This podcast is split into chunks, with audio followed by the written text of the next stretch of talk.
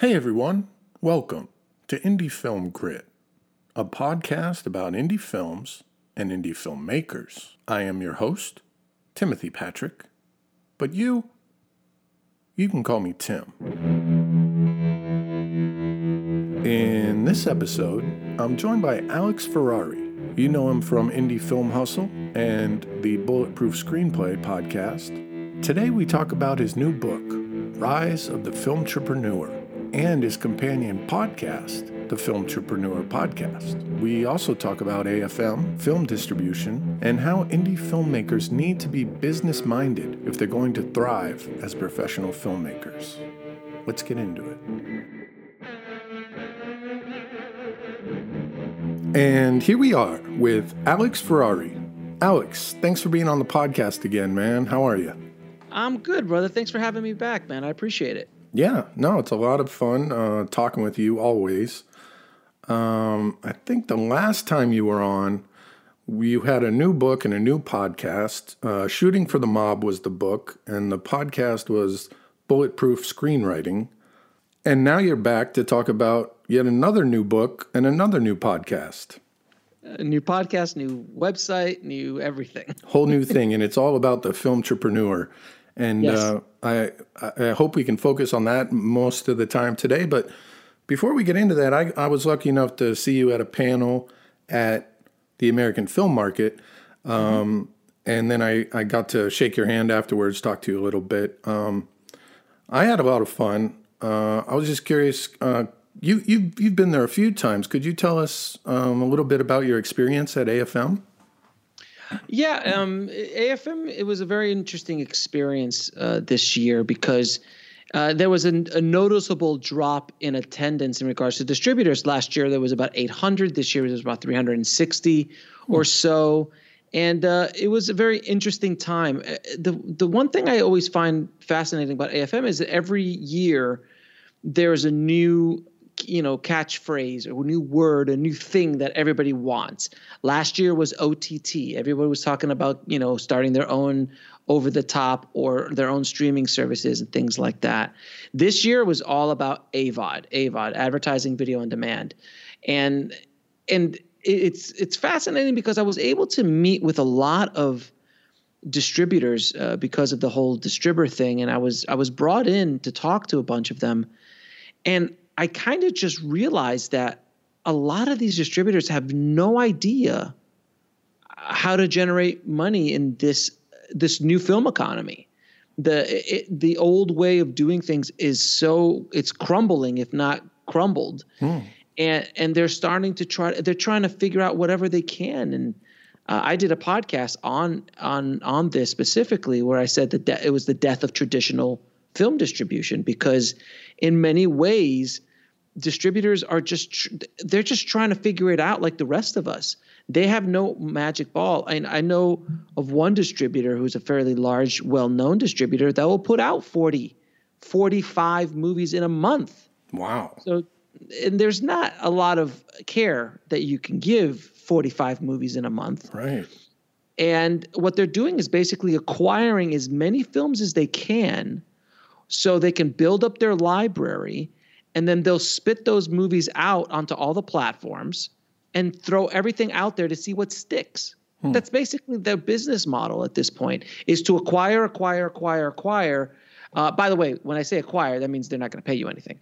Right, so uh, yeah. they're just basically going to take your movie without any money up front, and uh, and then just build up their library. So then they can maybe sell an entire library off to a new streaming service that comes off or license excuse me not sell off but license it uh, the only power that a distributor has is, is their library so the bigger the library uh, the better chances they, they can monetize something make some sort of money mm-hmm. because the revenue streams that they're used to have all dried up because the entire business has changed so radically mm. in the last five years that every year there's something new. Every year something shifts.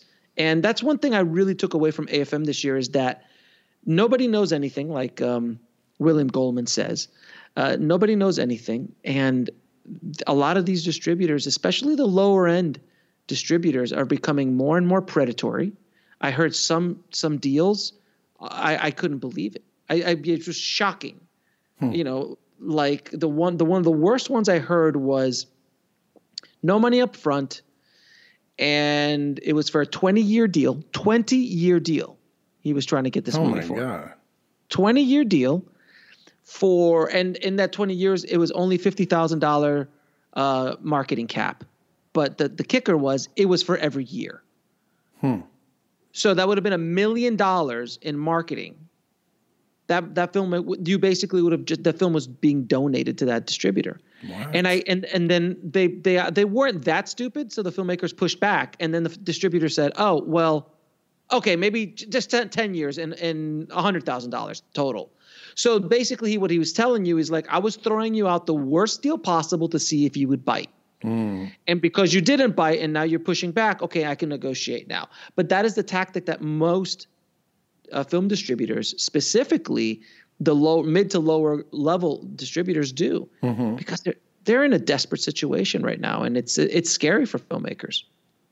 Yeah, it's interesting because in the classic sense of distributors before on demand and, and the internet, um, wasn't correct me if I'm wrong, but it wasn't part of their job to promote your, your mm-hmm. film. And that is that's actually part. That's what is called the marketing cap. That's a, a marketing budget. They right. would market your film into the marketplace, but the problem is that they don't know how to market anymore mm.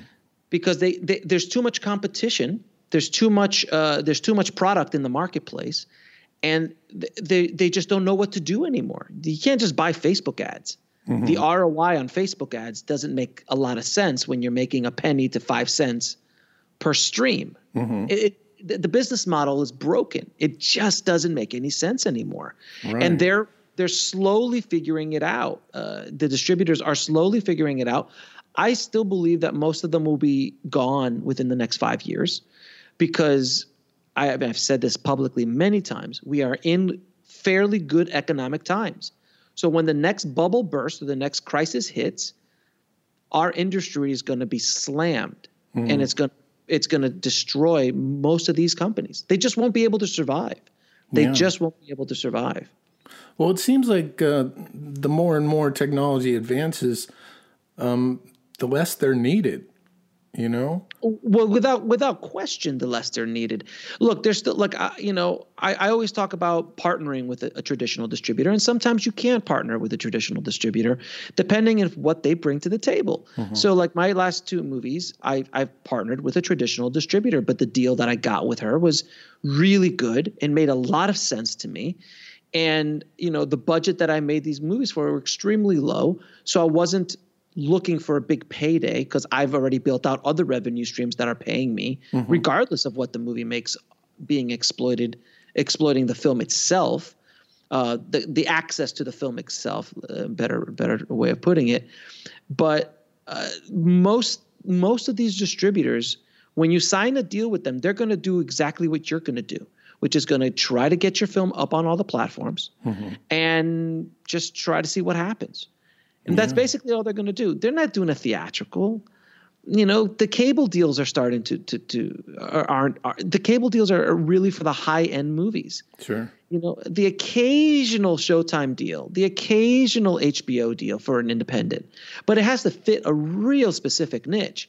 Redbox is picking up every once in a while. Mm. You know, Family Video, which is the last video store chain in the country, which is in the middle of the country, they still have like a like two, three hundred stores, believe it or not, in the middle of the country somewhere. They're still doing deals, but they're becoming less and less and less. So these new platforms that are coming up, they're they're not paying. They're right. just not paying as much because the business models that they're coming up with don't make sense. So I'll use the perfect analogy is the music industry. What happened in the music industry is happening to us right now. And all you have to do is look at what happened in the music industry to see where we're going. It's not brain it's not rocket science here. So this is what happened with uh, with the traditional labels which are the studios in our world.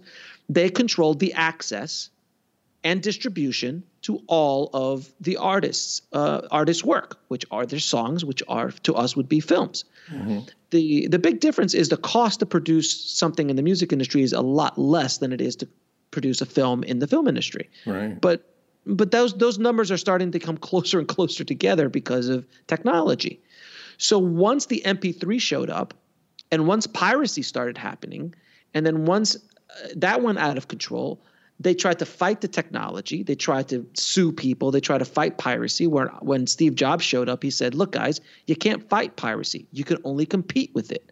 So he created iTunes, mm-hmm. which was a wonderful way of uh, being able to access the movies you want on your new beautiful iPod, which he had developed. Mm-hmm. So he mm-hmm. controlled. He, so all of a sudden, Steve Jobs, an industry outsider with Apple, controlled the distribution and the um, and the way you you consumed the product, all within their company, and they were outside the industry. How could the entire all this all those labels allow that to happen? How could they allow this this you know basically a computer company come in and take over, which is what they did.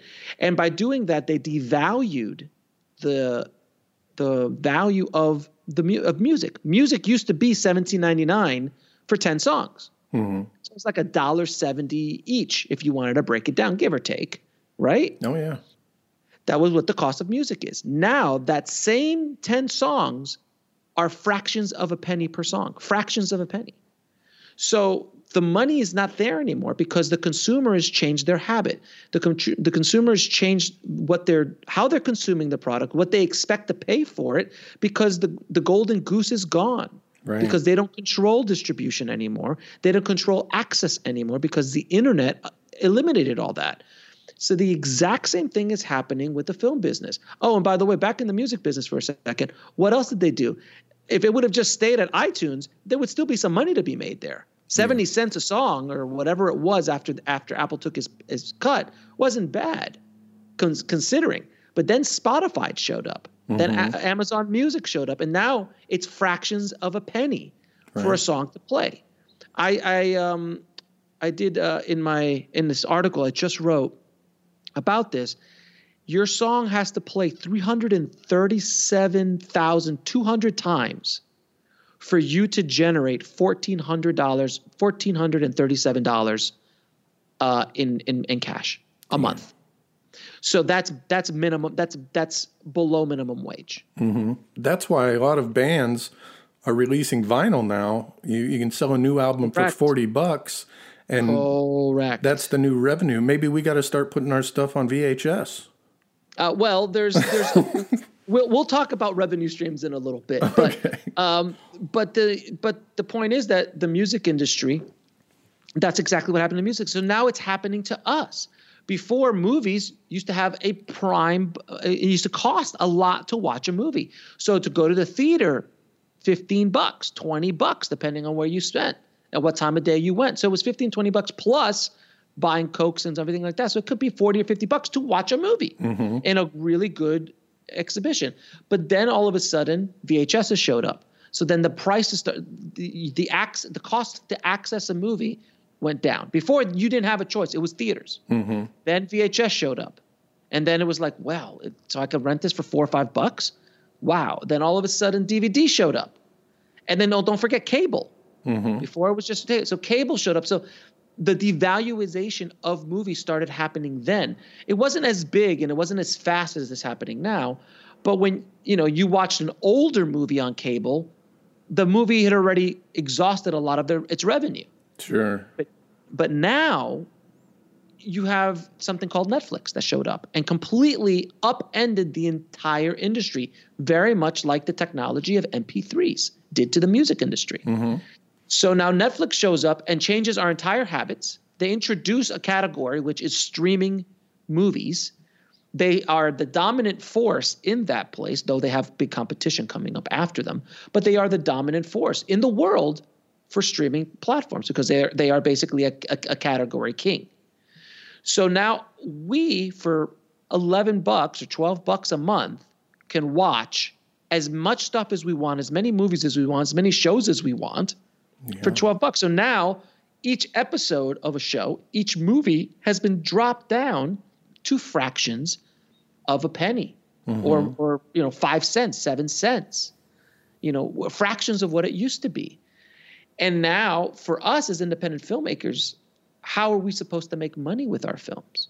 You know, how are we supposed to monetize? Because before the DVD market was massive for years. There were movies that just they would make millions of dollars just on DVD. Mm-hmm.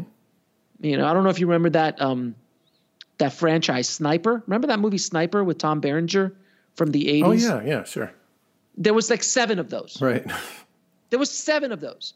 I promise you, none of them played in the theater, except for maybe the first one. They were all straight to DVD because there was obscene amounts of money to be made there. And also, don't forget, the rest of the world was pretty much closed off. That market had, was, was shut up from independent filmmakers. So you had to go to a place like AFM to sell your movie to gain access to those marketplaces, Right. to those those those uh, that audience. Well, then Amazon shows up and, and changes all of that. And then all these other platforms start showing up. And now access to the world market is in the power of the independent filmmaker. The problem is it's in the power of the independent filmmaker. Everybody has op- op- uh, opportunities now. So there's a lot more competition. Yeah. And now there's there's too much content in the world uh, being made on a daily basis. So how in God's green earth can a filmmaker make money in today's film economy is the question Yeah. happening. And I imagine that's where the film entrepreneur comes in. well, funny you should ask. but I, I do want to uh, just a Yeah, sure, little sure, bit go more on AFM. Sure. Um, so I- I, I just wonder what the future is. Is it is AFM going to morph into less buying and selling and more seminars and workshops, that sort of thing? I don't really know. I mean, you know, I had Jonathan Wolf, the um, the the person who basically runs AFM, on the show, and I think that AFM is going to have to morph uh, into something else. Uh, it's going to it has to adjust, it has to pivot, and they and they are doing that this year. They was the first year that they allowed people to screen their movies. If you for a fee, you can screen your movies at the AFM. So buyers from around the world would be able to watch your movie and, and make an offer, give or take. Interesting. Uh, I was aware that there were screenings, but I didn't know it was pay to play or how. I thought they picked it, It- like a festival or something. No, not at all. It's it's a business. AFM is about the business. It has nothing to do with the with movies. They don't even care if the movie is good or not. This is a business uh, when it comes to AFM. So they allowed to do that. They started talking. You know, they had me on the panel about micro budget filmmaking. In the history of AFM, no one ever talked about micro budget filmmaking, but they see that that's where things are going. They had another panel on AVOD, which is becoming the dominant way filmmakers can actually make money on on streaming services in one way, shape, or form. Mm-hmm. Because T- TVOD is pretty much dead, which is transactional video on demand. You know, when was the last time you rented or purchased something? Is rare, especially for independent filmmakers. Unless you have an audience that you can drive, Right. it doesn't make a whole lot of sense. Yeah, like Vimeo. Nobody's buying movies on Vimeo. Not really, unless you have an audience that's familiar with that that platform or an audience that's willing to pay for for your content. And then there's SVOD, which is is drying up faster and faster. There is still money to be made in SVOD. I mean, the big the big SVOD um, subscription services are not buying independent films as much as they used to, uh, but you know, you put it up on Amazon. uh, They just released that after January uh, first. It's going to be a penny an hour a penny an hour for the bad for the bad stuff. And for the good stuff they're going to do 12 cents up up to 12 cents an hour. So it all depends on the algorithm where you're ranked and all sorts of different parameters. So it's good for good content bad for bad content. It's the way they're trying to weed out all the bad content that's being uploaded to uh to Amazon because it's just so much bad stuff up there that doesn't get played that they just want to try to take that off as much as they possibly can. So there's not a lot of options at the moment, but other than SVOD and AVOD to really make money streaming. So I, I I don't know what what the future of AFM will be. I think there'll always be some version of AFM running around. I just don't think it's going to look like it it looks like today. Uh, and, and it doesn't look like what it looked like three three years ago. Right. It's just the industry is changing so fast that something like AFM, all film markets, by the way, this includes Cannes, includes Berlin, includes all of them. They have to adjust. They have to change. Uh, they have to pivot because if they don't, they will be left behind. Because the people who sit around complaining about things, how the things should be, are going to be taken by the guy away. They're going to be taken by the people who are just doing it and do it and by the time they figure it out, it's over. Same thing happened to the cab companies with Uber. Same thing happened with the hotel business when it came to Airbnb. Like there's there's multiple technologies, Blockbuster and Netflix. You know, it was just there's eh, there's example after example after example of of companies who are stuck in the, the, the status quo. And if they're not careful and they don't adjust they will be left behind and their companies won't make it. I think afm i think jonathan's doing a, a good job with afm and i think it will adjust. I think they are going to probably expand their educational and they're going to it's going to change the whole market will change it was already very very different than it was last year i mean mm-hmm. 500 less vendors, which also says something. You know, it says something that a lot of these, uh, a lot of these companies are are not are not surviving, and they're not going to the AFM. Not for anything about AFM. I just think distribution companies are starting to go out of business more and more because they do not understand the new world, mm-hmm. and they're still stuck in the old world, and they're still complaining about how things should be when they should start figuring out how can I adjust. If not, I will be left behind. Mm-hmm. So, with indie filmmakers and the whole streaming situation, getting pennies uh, for their films, do you see sort of a, a grassroots movement where people are four walling it, renting a theater, selling merch, making money that way, city to city? There's multiple different models about how you can generate revenue with a movie, uh, with uh, with any kind of film. Mm-hmm. So my new book, Rise of the Film Entrepreneur, literally breaks down an entire method, which I call the film entrepreneur method, when you have to become an entrepreneurial filmmaker. And thinking like an entrepreneurial filmmaker, you're thinking about the business while you're developing the project. While you're you're thinking about the creative, you're thinking about the business. So you have to think of multiple revenue streams, multiple ways to generate revenue from this film that is not dedicated only to the exploitation or access to watch the film. Mm-hmm. In the perfect in the perfect scenario, you give your movie away for free or on pennies pennies for an hour because you're making money through other revenue streams because of the access that people are getting to it. It's similar to what the in movie industry did. I mean, excuse me, the music industry did. A lot of artists started literally, I think it was Radiohead or Coldplay, one of those two bands, they literally just put their entire album mm-hmm. on BitTorrent, on BitTorrent. They literally just put it out there for pirates to steal. Mm-hmm. And because they wanted to get it out there. And because they did that, they generate their show sold out more there was like all these other ancillary ways uh, that they were generating revenue were benefited by the marketing of their new album.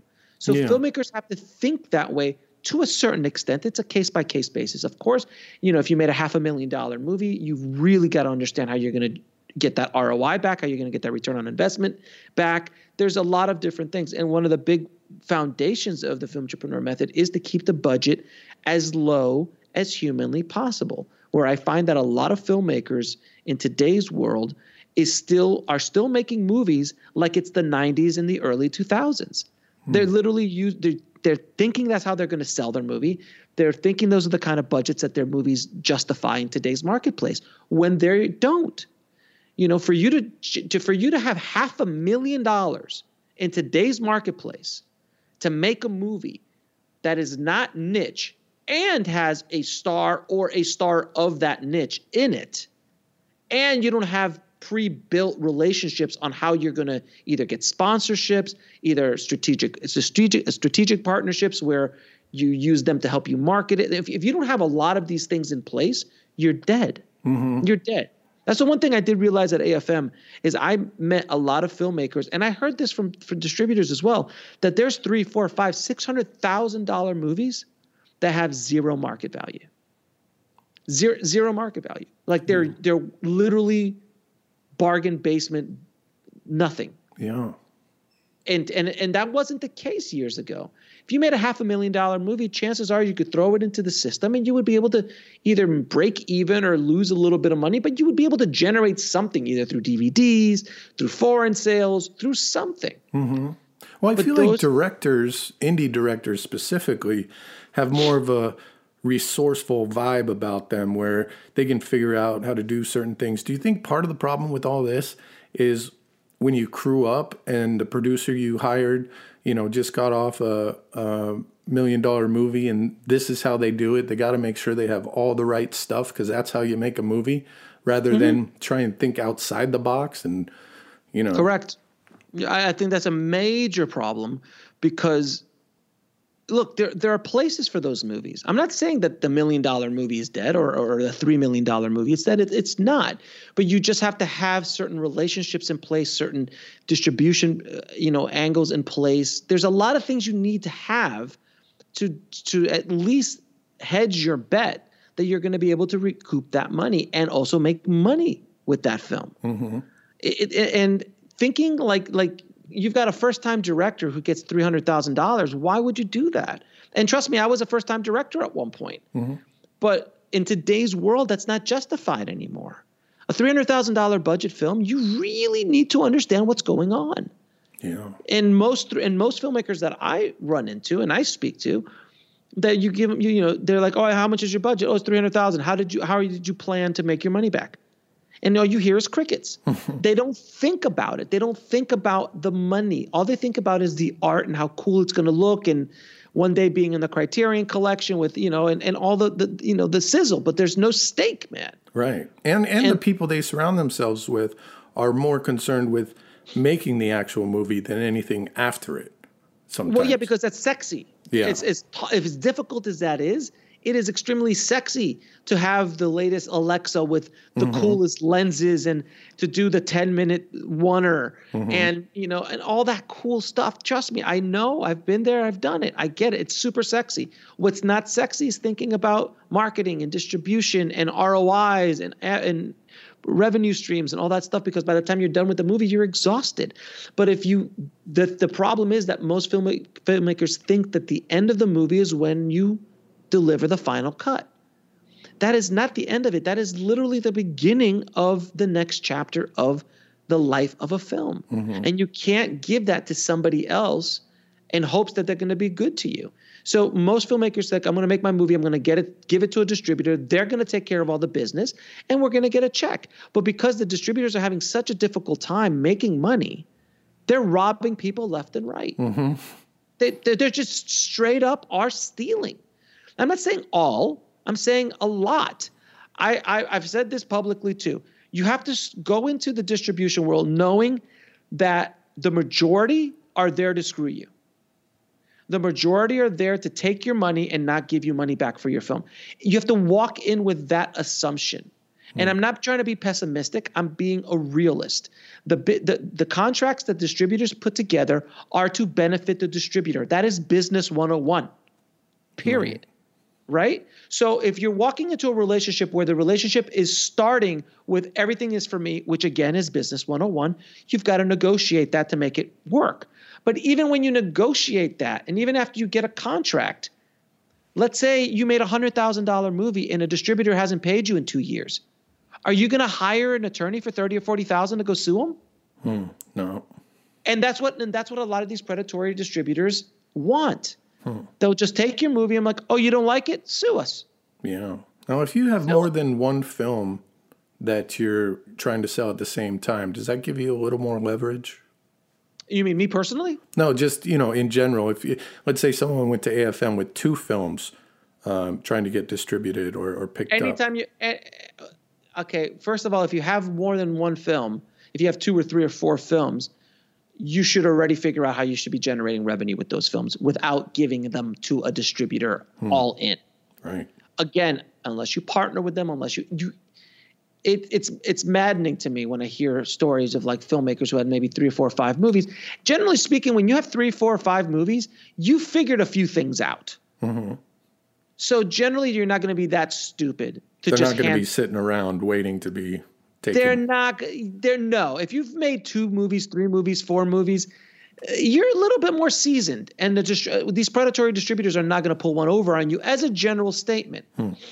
they're looking for the first the first filmmaker, maybe the the the, the two time filmmaker mm-hmm. that they still haven't figured it out yet. That's who they prey upon. And at AFM, there was a lot of that preying going on, and that's but that's been going on since the beginning of time. Basically, that's nothing new. I just think it's been heightened and getting worse because of the economic environment that films are in and the devaluation, devaluation, devaluation of media in general and movies in our case. Mm-hmm. Wow. So you seem to uh, you said you laid out uh, the the revenue streams uh, that an indie filmmaker um, could could pursue. I, I, don't want you to give away everything because obviously it's your new book. You want people to buy it, but uh, sure. Can you touch on a couple of those? I was was I warm with the four walling it? I have a whole chapter on four walling. I have a whole chapter on on demand demand screenings, which is kind of like uh, Tugg. If you haven't used Tugg.com, where mm-hmm. you can actually crowdsource a screening free there's no upfront cost. You just have to fill the seats, and then you get a commission off of that. Hmm. You can do four walling, but I honestly also think that one of the biggest growth areas for independent filmmakers is theaters because there's less and less content coming out for the movie theater experience. Right. Studios are making less and less movies every year. And now with things like Disney Plus, I promise you that there's going to be a moment where Disney makes, well, Netflix already does it. They're pulling, you know, The Irishman. Mm-hmm. It's a 160, 200 million dollar movie. It's going straight to Netflix, basically. Other than a few token screens here in LA and New York. Yeah, they do that, that for just, the Oscar buzz, right? They, they, yeah, they just do they, they just do that for Oscar uh, to be uh, qualified for the Oscars. Mm-hmm. That's all it was for. But that's essentially going straight to DVD or straight, to, excuse me, straight to to the streaming service. So that that this was what I'm talking about is already happening in Netflix. But you, do you mean to tell me that um, Disney's not going to do that too? You know, they're, they're not going to make a hundred million dollar movie. They're, they're not going to make Frozen three only accessible eventually on on Disney Plus. So the first time it comes out will be Disney Plus. Oh yeah. And it's instead of getting fifty percent of the box office for a few weeks, you get millions of of new subscribers who will stay with your with your service. Mm-hmm. And it's kind of like when they did, like you were saying, uh, straight to video back in the day. They made like an Aladdin sequel. You know, oh yeah, Land yeah, Before they, Time was a different company, yep. but they had like four of them straight to VHS. No, seven or eight. They yeah, seven. ridiculous. It was ridiculous. Yeah yeah there's there's they're they're, they're going to start doing that again. So the movie theaters are going to be wanting for content. They're already starting out art house distribution labels like amc is and Loews and all these other um, brands are starting to do that because they're starting to see it like Amer- Animal, uh, alamo drafthouse they're they're very indie friendly because they understand that they need cinema. And there's a, a, a segment of the audience of this popul- of the population here in the US, but also I think around the world in certain countries, who want to go to the movie theaters, who want that cinematic experience, who want to, go see art house films mm-hmm. uh, or films that are not on the mainstream. There are there is an audience. It's a smaller audience, but it's an audience, and every major city has it. And I promise you, and I have examples of it in my book, where I have a whole chapter on the regional cinema model when you're making content for your region mm. and, and and how you can monetize that where you reach out to the movie theaters in your town and go look i'm making a movie about the town. Do you want to put it up? And a lot of times they'll just screen it. Yeah. And not and not charge you anything for it. The rules are changing so rapidly it's not even funny. It, it, it's just a massive change. But the, i'm going to give you a few pillars okay. of the film entrepreneur method. One keep your overhead as low as humanly possible I always tell people if someone gave me half a million dollars right now to go make a movie, I would make 10 to 12 movies. nice. Because you're going to diversify your portfolio. You're going to be able you, instead of taking one swing at the bat or one pull at the at the um, at the slot machine, you're going to get 12 mm-hmm. pulls. What are the chances that you're going to hit something? Right. Do you see what I'm saying? Oh yeah. Filmmakers don't think filmmakers don't think that way. They only think of the glory. They only think about, oh, this is the movie that's going to blow me up. This is the movie that's going to get into Sundance. This is the movie that's going to get me the next Marvel movie. Sure, that happens once in a blue moon, and it's called the lottery ticket. I talk all about the lottery ticket mentality, which I was a I was you know infected with that disease for almost 20 years of my career. Mm. It's it's a dangerous dangerous place to be because you make stupid decisions when you're thinking that way. You have to think about this in a more pragmatic and a more business standpoint when you're making movies because unfortunately our art form is extremely expensive. Mm-hmm. It's an expensive art form. I wish I could just grab a guitar and start playing a song, and that that would express myself as an artist. But unfortunately, that is not the way. I, I unfortunately picked a very expensive art form, mm-hmm. which costs a lot of money, even if it's thousands of dollars. But you still need to collaborate with people. You still need to. It's just a very complex art form. Yeah, and I think that's it, really interesting. How you said you would make twelve films for that sum of money. It almost makes me wonder why some subset of a studio doesn't do just that. Like uh, instead because, of giving money for one film, hey, you're going to make twelve, and they're all going to be dirt cheap. Well, what they that's well that's the Blumhouse model. So mm. that's hmm. what Universal's been doing with Blumhouse. So oh, that okay. works really well with Blumhouse. They make five million or below budget horror movies. So it's a niche audience, it's genre, and they've cut out and now Blumhouse has become a brand. Hmm. So they've built themselves out a wonderful little niche there with Blumhouse and what and how, how Blumhouse was able to do what they did. The studios are not in the business of making those smaller movies. Remember, they used to do that. They used to do mid-budget movies. There used to be a $20 million movie. Yeah. There used to be a $30 million movie. They sometimes it would make 15 and $50 million movies. But those days are gone. It's either 10 million or below or 80, 90 and above because the cost of marketing a studio movie in today's film economy is super expensive. Mm-hmm. So if they they it's a risk for them to spend 30 million dollars on a movie and spend another 50 million on marketing when really the 50 million is not going to do something for them because it costs so much to market to everybody. Mm-hmm. It, it takes 150 200 million dollars for these tentpole movies to get marketed because they're going after a wide range, a, a big audience. They're, they're basically hitting everybody. Yeah, and sometimes they still don't work. And they and they still don't work. So imagine if they risk 150 million bucks on a 30 million dollar movie. It doesn't make financial sense to do so. Mm-hmm. So that's why they've all switched over to the tentpole movie, the franchise movie. Right. That's why the it's a rarity for movies that are not franchises to come out.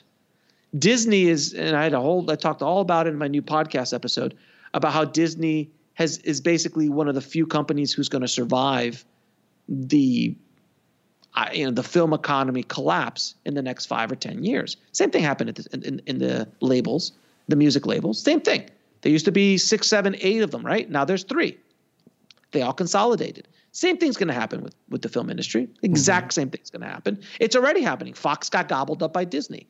So who's next? Paramount, Sony, and Lionsgate. Those three are going to get eaten up by somebody. Apple will buy them, Google will buy them, Facebook will buy it, Netflix will get maybe even eaten up by somebody else. It's going to be there's going to be more consolidation of all of these all of these brands. But they're in the business of making these franchises. Why? Because if you look at the old ways of um, the 90s, 80s, 90s, early 2000s, you remember when movie stars would make 25 million bucks? 20 million bucks. You know, Tom Cruise, oh, Arnold Schwarzenegger, sure, yeah. Will Smith, uh, you know, Julia Roberts, Cameron Diaz. The, they, they, would make these kind of huge paydays. Jim Carrey, the 15, 20 million dollar paydays. The reason why studios did that is because audiences wanted to go see a Jim Carrey movie because Jim Carrey was a franchise. Mm-hmm. You go see a Jim Carrey movie, you generally know what you're going to get, unless he went over to the dramatic side, which weren't nearly as profitable. Same thing happened to Robin Williams. You know, when he started doing dramas, they're not as profitable as when he's funny because that's mm-hmm. what people want. Not that he's not good at both, it's just the way the audience worked. And then it's built-in advertising. It's a brand recognition. It's brand recognition. So these uh, these studio, these uh, movie stars started to build up their own brands. But when there was no comp, there's little competition in the world. There's little competition for our eyeballs. Even there was no internet, there was no social media video games was a hobby, not the multi-billion billion dollar industry that it is today. So the competition for our eyeballs and for our attention wasn't as fierce. So you would feel comfortable going to a Jim Carrey movie and spending money to a Jim Carrey movie because you generally knew what you were going to get. Mm-hmm. The same thing happened with Adam Sandler. If you remember, Adam Sandler was a very big payday guy too. Sure. Then all of a sudden, we started seeing that movie stars don't mean as much. Tom Cruise could literally go out and read the paper, and it was a $20 million opening. Arnold Schwarzenegger could do the same thing back in the day. Am I mm-hmm. wrong? I- These were these were movie stars who had that kind of box office pull. Yeah, well, now it's it's the whole Avengers thing. One is not franchise. enough. You bring in twenty of them. But even then, think about who you're talking about. The Avengers essentially are not movie stars. Now you can argue Robert Downey Jr., but when Robert Downey took Iron Man on, that was a risk. Mm-hmm. He hadn't done anything. He definitely hadn't done a big action movie. He definitely wasn't a, a, a movie star, a box office draw.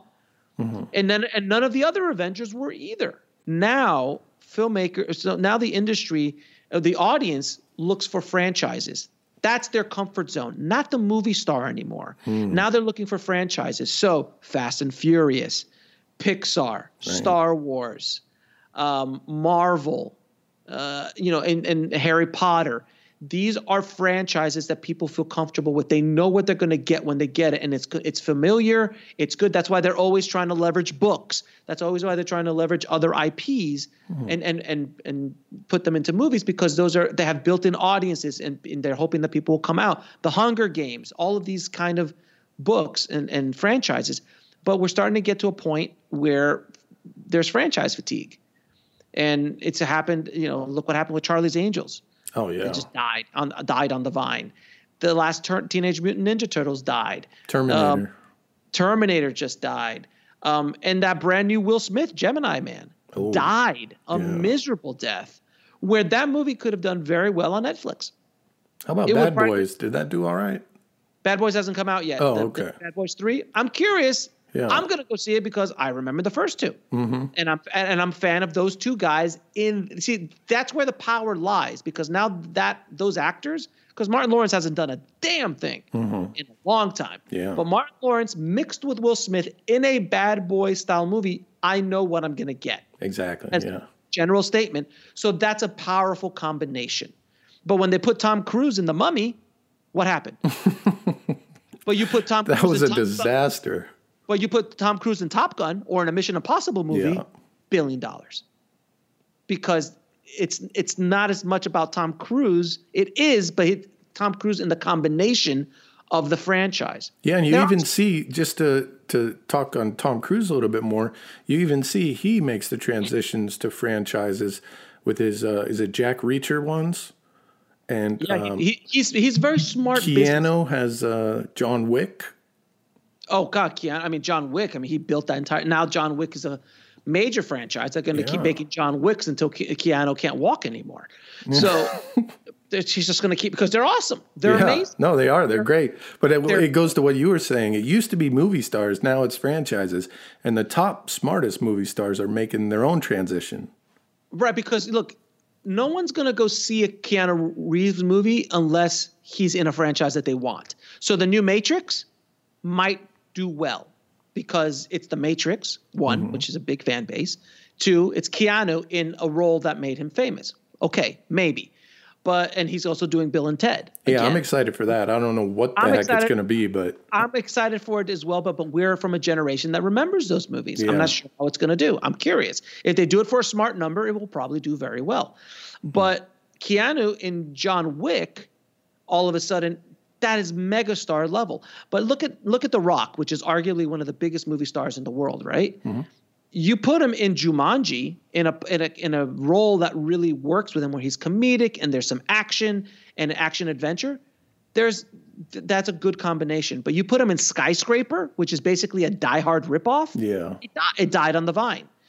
Even even The Rock, who's the biggest movie star, most charismatic movie star on the planet right now, still couldn't save that movie. That is the difference between where we were and where we are. Now, you were saying about independent films and what we need in our movies. I argue that you d- any look anytime you could put a face or a movie star of some sort in your movie, it's always a good thing. It's never a bad. It's never a bad thing. It's a general statement, unless the movie star's done something bad. Um, it's never a bad thing.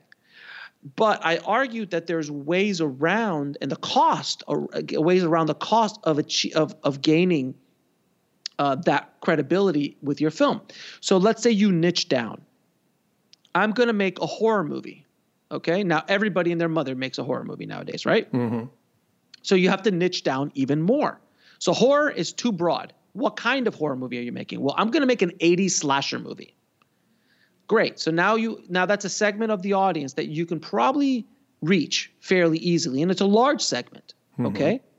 So now do you need Tom Cruise in that movie? No. But how about if I cast Robert Englund? Mm-hmm. How about I cast that little girl from Halloween? Right. How about I cast some actors who are known in that niche audience's mind, who actually have more pull and more authority in my movie than The Rock does? Right. That's true. But you're getting but you're getting them at a fraction of the cost. Robert Englund to show up for a day or two, I can't imagine being more than 10 or 15 grand. Mm-hmm. I, I, I'm pulling that number straight out of my butt. Yeah. But generally speaking, that's what it would probably cost. A lot of these actors will show up for five, six, seven, eight, 10 grand, 15 grand tops. They'll show up for the day. Mm-hmm. No problem. They'll show up for the day to do that. And that adds a tremendous amount of credibility in your niche audience. Now, with that same movie, now you have and so just a t- I talk about it in my book a lot a ton of different ways you can make money with that movie. First of all you got to make that movie for a smart number. So that's as low as humanly possible. 50 grand 60 grand make it as low as humanly possible. You, you, you basically got to make your your movie or the product for as low as you can while still maintaining an mvp which is a minimal viable product for the marketplace mm-hmm. do you need the techno crane for the day no could you do that same shot without the Technocrane? Yes. How much does the Technocrane add to the bottom line? You have to look at things like that. How much does the Steadicam shot that you've been writing for months in your head, how much does that bring to the bottom line? Mm-hmm. You see what I'm saying? Yeah. Again, I'm not trying to stop you as an artist or, or, or you know, you know, handcuff you. If you can build out a project that justifies that and absolutely needs it, by all means, do it. But that's where filmmakers start to to drop the ball because they're like, "Well, I need the Technocrane." Well, listen, I've shot with a Technocrane. I understand. I wish a Technocrane followed me around everywhere I went. It's fantastic. It's one of the one most wonderful pieces of filmmaking gear you could ever use mm-hmm. as a director. But it's expensive as balls. Yeah. it's expensive as hell to use one of those things. So you have to ask, could I get away with a jib arm? Could I get away with a moving shot? Can I maybe change it to handheld? Can, like there's so many different ways of changing it. Mm-hmm. So once you've developed that project and you've and you've made it for as low as you can, now you should have been cultivating that audience before you even started shooting. Mm-hmm. You should have brought them along the entire way. It should take you. This is a, a year long process. While you're developing it, you should be building this up. You should be getting artwork done. You should be doing videos. You should be just constantly providing value to that niche audience. And now, with that specific niche audience, what's wonderful about the horror niche is that one of the most passionate fan bases around. Mm-hmm. There is horror conventions everywhere around the world oh, that yeah. just love horror. The other thing that's wonderful about that niche audience is they love physical media. They love DVDs, they love Blu rays, and they love VHS. Mm. They love metal lunchboxes. They love action figures. Mm-hmm. They love t-shirts. They love plastic machetes. They love, you know, all of that stuff. You have a plethora of products that you can build for that audience. And that has nothing to do with the exploitation of the movie itself. Right. That movie that movie you could literally screen for free. Screen the movie for free at a at a horror convention.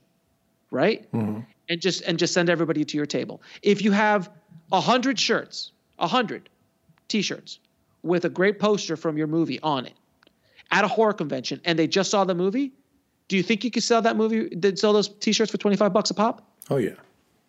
No problem, right? Right. Uh, that's twenty five hundred dollars in a day. How about could you sell that movie on DVD and the T-shirt for thirty bucks? Oh yeah. Done. Do you see what I'm saying? Mm-hmm. All of now, if you made that movie for five hundred thousand dollars, it's going to take you a while. Yeah. No, But I definitely see that in the horror thing. They they love all the slasher shirts and uh, They, and and they and they just lo- they that audience specifically loves that they love product. They want to buy product, but it's not just horror. You could do it with um, with a swimming niche. You could do it with skateboarders, surfers, mm-hmm. gamers. They all there's there's always ways to depending on the niche you're going after to be able to build ancillary revenue streams for your film. I use the Vegan Chef movie as a big example. I, I mm-hmm. created this Vegan Chef movie, which is a romantic comedy about a vegan chef who meets a, a barbecue champion, mm-hmm. and they fall in love and chaos ensues. And so instead of doing a broad spectrum like Nora Ephron, When Harry Met Sally romantic comedy, well, why don't we make one about vegans and and focus on that? So now I can I can focus that that movie on that audience. By the way, the movie is called Crazy Sexy Vegan. That's why I call it. so so Crazy Sexy Vegan, and now you'll be able to build out multiple product lines for them, courses on filmmaking, uh, courses on um, how to cook vegans. You've you've partnered with vegan chefs. You do strategic partnerships with Beyond the Meat and other uh, companies who do plant-based foods, who you can have incorporated in the movie, and then you can uh, use their email list to promote the movie when it comes out, and they have a million people on their email list, and you don't have to pay a dime for it. There's so many ways that you can do this, but it takes time, it takes work, and you just have to think differently. And that's what the book is really all about. It's really about how you, as a filmmaker, need to start thinking if you plan to survive as a working filmmaker in today or in the future. Because the I truly believe this that there is no other way for independent filmmakers to survive other than being entrepreneurial to mm-hmm. become an entrepreneur. There, there's just no other way. The, the the revenue streams are drying up left and right. The traditional ways of making money with movies are going away or being or or you got to wish that you get a lottery ticket to go into the studio system which is also changing and those that that world will change again as well. So if you're thinking that what was working in the 90s is going to work today in the studio system, it's not. It's mm-hmm. not the way the world works anymore. And there's a big difference between there's two different kind of filmmakers and there's n- nothing wrong with either of them. One, I'm going to use the example of the guitar player, right? So I'm going to go out and get a guitar. I'm going to start learning how to play the guitar and uh, my investment in my gu- is my guitar basically. That's my investment, right? right. and every once in a while I'll go out. I I get a gig as a. co- I'm good enough that I get a gig at a coffee shop two, three times a month. Okay, I can't live off that. It's my dream, and I love doing it, but I can't live off that. Right. That's the traditional way of making money as a as a musician.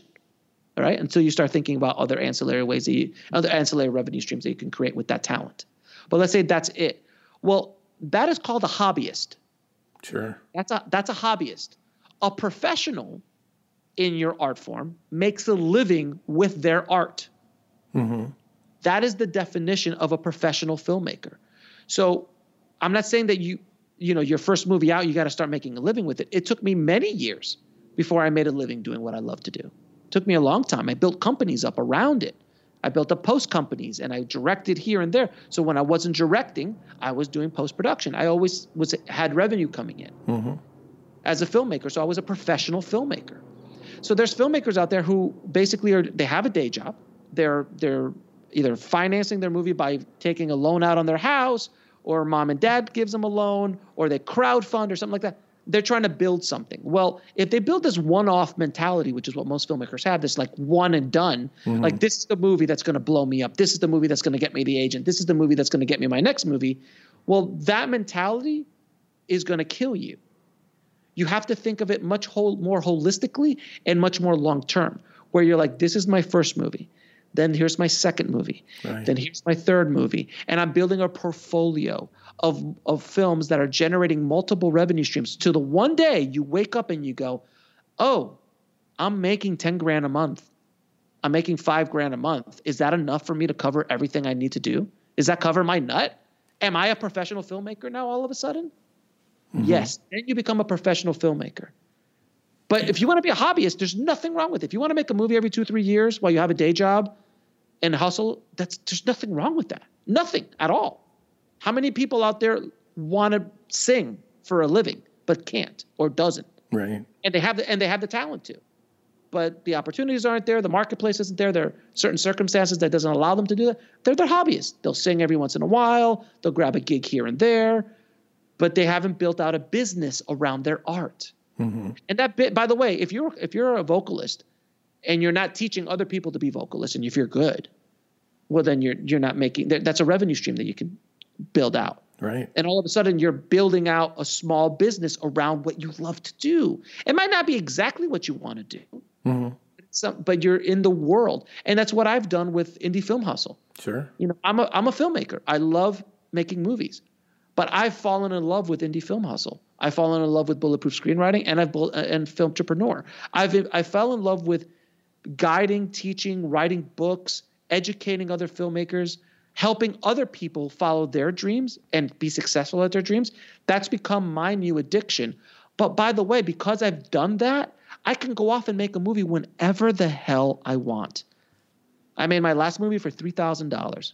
It's being distributed right now, world premiered at Raindance. My first movie I made for about $5,000, which was completely crowdfunded. And I sold it uh, I sold it to Hulu. I licensed it to Hulu and sold it internationally as well as self-distributed to myself and mm-hmm. I can I continue to make money with that movie all the time. Yeah, it's, well, that's great.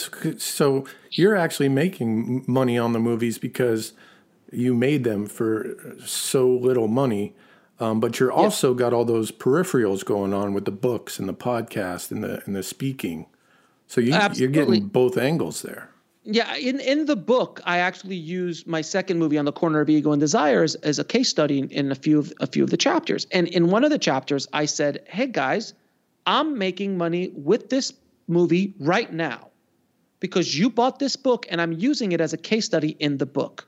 Mm. Here, and I actually say this. I say, "Hey, let me make it easy for you. Why don't you go to www.egoanddesirefilm.com and watch my movie?" And I, that's I'm doing I'm t- what I'm teaching you. I'm doing to you right now. Mm-hmm. Don't hate the don't hate the player, hate the game. Mm-hmm. uh, but that's but but I wanted to be clear about that with people so they understand. They're like, holy crap! I've just he's doing it to me, and I'm not doing it in a bad way. I'm just this is the example of a business model. So I've been able to create this niche for myself, which has a lot to do with who I am, my personality, my background and and what I do and how I mean I was kind of born with this entrepreneurial thing. I was I was you know uh, built with it in the factory. I came from the factory like this, hmm.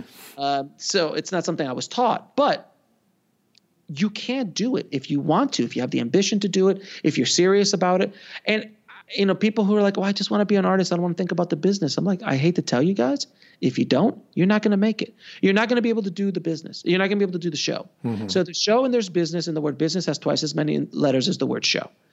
And there's a reason for that. If you don't understand the business, you can't do the show. Period. Period. If you want to do it at a higher level, you definitely, the higher that budget goes, the more you have to understand about the business. The more you have to understand what's going on. No matter what level you're at. You and I always tell people, do you think that Chris Nolan, David Fincher, Steven Spielberg, Martin Scorsese, you know, th- that these people don't understand business of the, of the film business? Are you kidding me? Of course they do. They all understand the business side of it. Mm-hmm. If they didn't, they wouldn't be able to get. They wouldn't be able to be working at the level that they're working at with the budgets that they're working at. I think James Cameron and Guillermo del Toro don't understand business, hmm. the film industry business. Of course they do, and they're artists, and they're some of the greatest artists in our field. But do you see what I'm? I'm, I'm trying to use them as a point. Like, yeah, you, you got to fuel the art because otherwise you're not an artist. You're a one-off. Correct, and it's an expensive art form. I wish yeah. I could just write.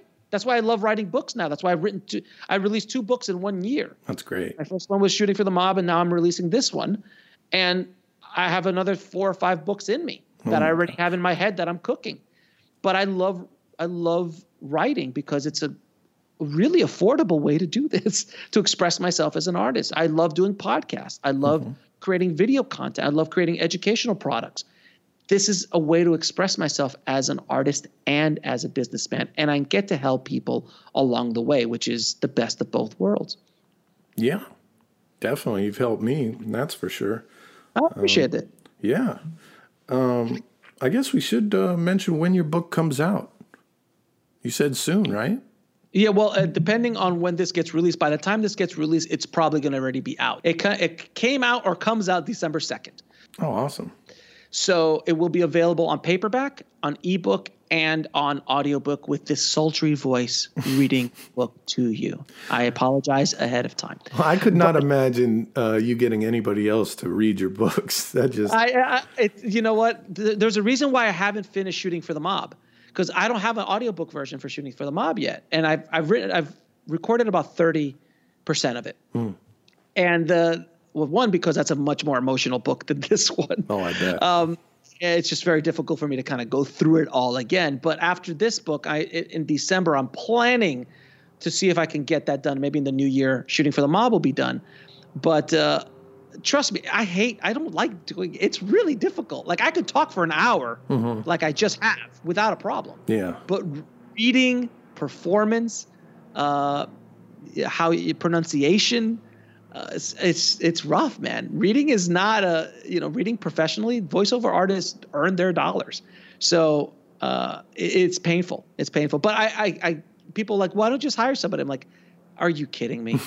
yeah, that wouldn't work. I, I mean, it would no, work, I, but no, I'm a podcast. I'm a podcaster. Yeah. My audience is is used to hearing my voice, and if I had someone else do it, they would be so pissed off. It wouldn't be funny. so yeah. they'd be like, yeah, like if imagine if I gave you some like really beautiful VO guy to do my my book, like a British you guy. Feel, you would you would yeah, like a, absolutely like a British guy, and you you would probably feel gypped as yeah. a, as someone who listens to me or follows me.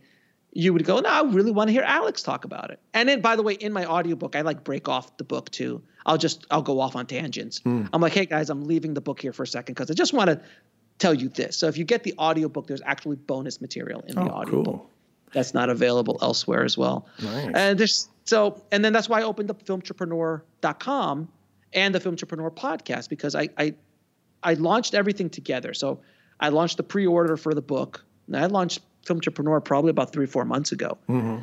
And, and it's doing extremely well. And I, I, I just had a feeling that there was a, there was a hole in the marketplace. In the marketplace, like there's a lot of people teaching you how to make a movie. There's a lot of people teaching you about how to kind of survive and get through it and all, all these kind of techniques and that's what i do with indie film hustle as well. But i didn't really see anyone focusing on the business like heavy on mm-hmm. the business. Yeah. Had any sort of real credibility doing it. Not someone who's just scamming you to grab a couple cash like there's a few people i, I won't say but um, but there's some you know people who are just in it for the cash. I wanted to create a resource a free resource that really could help filmmakers. And I can really kind of go in deeper into places that I, I can't really go into in the Indie Film Hustle podcast because it's like I really can't talk about affiliate marketing, um, online course creation. Like it's it's a little mm-hmm. bit too nuanced for that podcast. But a Filmtrepreneur podcast, which is all about the business, all about generating revenue, marketing, micro budget filmmaking, everything that goes around with the book, I could. And uh, and that's what I've done with the film, film filmtrepreneur.com or uh, filmmaking business. I also, if you go filmmakingbusiness.com, it takes you there too for the people who can't spell filmtrepreneur, which are most. uh, so, um, and then the, the, podcast is, is live. It, it, already, I think we, we hit, we hit the new noteworthy on, on uh, Apple podcasts where I think the fourth or fifth on the, in, in the film, indie film space already. Nice. Uh, so it's doing very, very well uh, along with your fantastic podcast. yeah, right here, Indie Film Grit. Indie Film Grit, which I love the name, by the way. If, I, if, if, it was another, if I, I, have Indie Film Hustle, but Grit, that's not a that's a good brand. A, sorry. yeah, Hustle I, and Grit, man. Yeah, hustle and grit, baby. That's what we need. Maybe we should combine our our. We'd be unstoppable.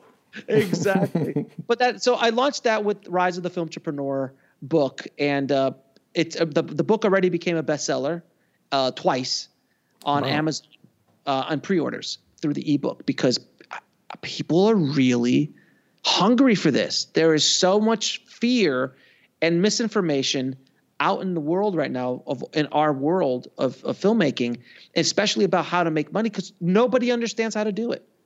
Like th- there's not there's no guide. There's no there's not anybody standing up and go, guys, this is a way. Right. Uh, I remember books from like 20 years ago, you know, but uh, in this day and age, there's nothing that walks yeah, you through nothing, it. there's nothing in today's with today's technology, today's day and age. Mm-hmm. Uh, yeah, back then, you know, there were there were books like uh, what was it, the uh, indie films and used car used car prices by exactly. Sch- uh, Schmidt, and uh, of course Robert Rodriguez's amazing book mm-hmm. Without Proof. But that's more of a, a biography than anything else. But there were a handful, but there hasn't been a book that I've ever read. I've read a lot of filmmaking books that I've seen that tackles the business the way I do with this very street level indie mentality. You know, there's big business books and big filmmaking books that talk about the macro of the film industry, of how the industry makes its money, how it, it, it, generates revenue, and things like that. But there hasn't been anything that focuses on the micro, which is the independent way of doing it. Because it's one thing to say Disney Disney's business model is great. They've diversified themselves to the hilt. They've got they're basically a studio. They're not a movie studio anymore. They're a product and delivery service for IP. Basically, is what they are. Mm-hmm. That's what, and they've been that way for many years, and they've built that over the course of 20 years. And they have infrastructures to do that, and I can go all into all that. But but it's wonderful for me to say that. But an independent filmmaker is going to go, well, that's nice, Alex, but I'm not making 70 billion next year. so uh, I, I don't have infrastructure. How can I do that at an indie level. Well, that's what this book is about. This book is about bottom, like right on the street level, how you can build an empire with your indie films. And I have multiple case studies, multiple case studies, which are not pie in the sky, which are not outliers. I even say that in the book. I'm like, this is not about Blair Witch or paranormal activity. Mm-hmm. Uh, you know, or those kind of films that are outliers, El Mariachi and Clerks and you know those those movies are outliers they're lottery ticket winners the movies i use generally are movies that are made by independent filmmakers and they just figured some stuff out along the way and there's multiple ex- examples i did that they've built multi-million dollar companies off of one or two films and mm. i've taken their models broken them down and implemented my model with it because they do like there's one section that one one group that does this and one group of filmmakers that do that and another one that does this mm-hmm. so all it all can work and if you combine all of them which is what i'm trying to do you could still really really create a a massive uh, impact in your life and by the way uh, you don't have to become a millionaire to be a successful filmmaker you know all you have to do is put food on your table keep a roof over your head and make sure that you have money to pay your bills. And if you can make that money doing your art, well, hell, isn't that the dream? Totally, man. I mean, yeah, you're an inspiration to a lot of uh, indie filmmakers out there, myself included. And uh, it's amazing how you keep coming out with new stuff and keep figuring out new angles. Um, I'm looking forward to the rise of the Filmtrepreneur.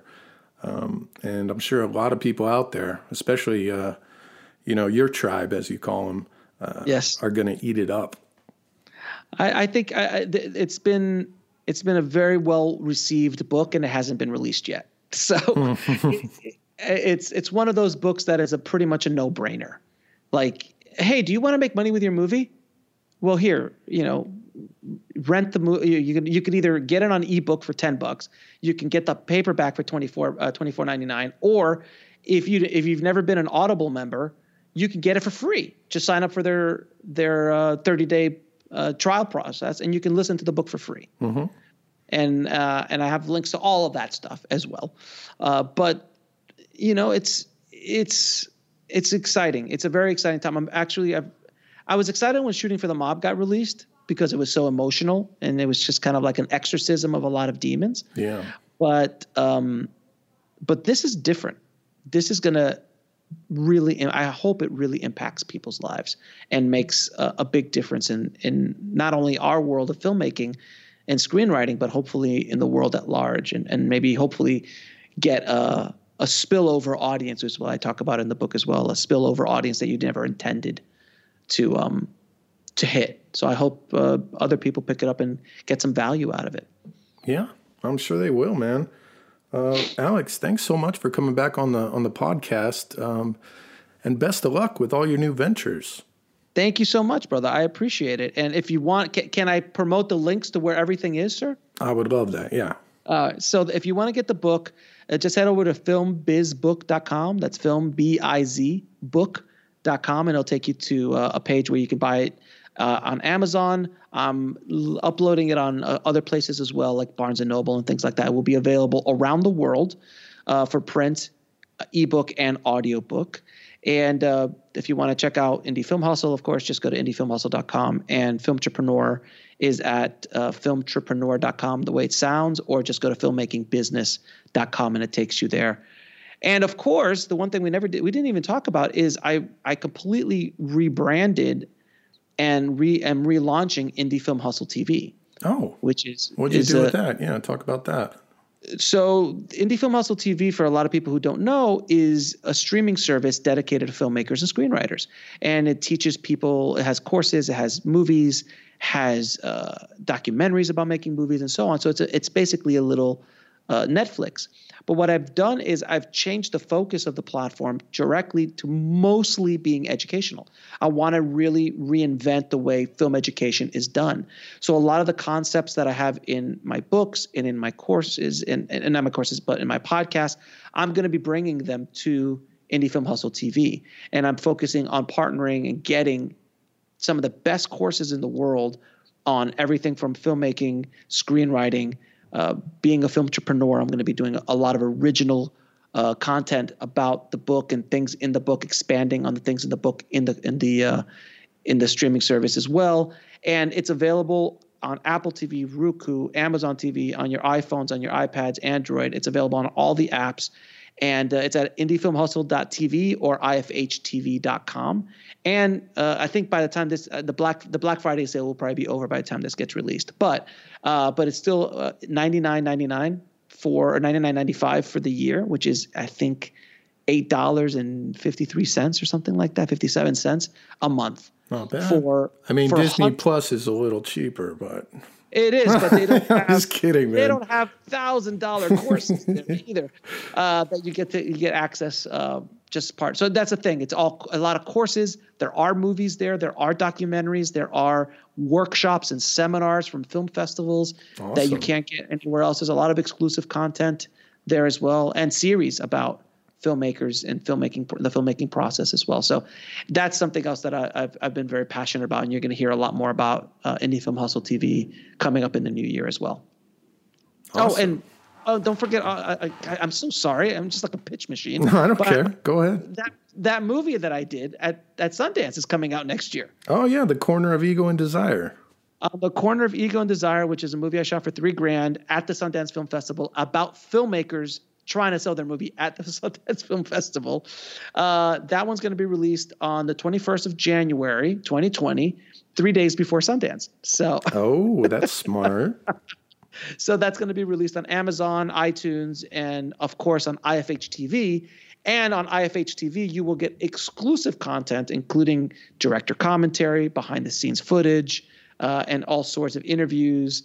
Uh, the premiere uh, where you had Q and A with all the cast and crew, all sorts of stuff that you're going to have there uh, as well. So that's uh, that's very exciting as well. And then I will stop because I will just keep talking about stuff I'm doing, and I don't want to do that to your audience. well, you actually have, uh, you know, you have stuff worthy of talking about. You do so many things, and I appreciate it all. Um, I can't I wait to see the uh, on the corner of ego and desire.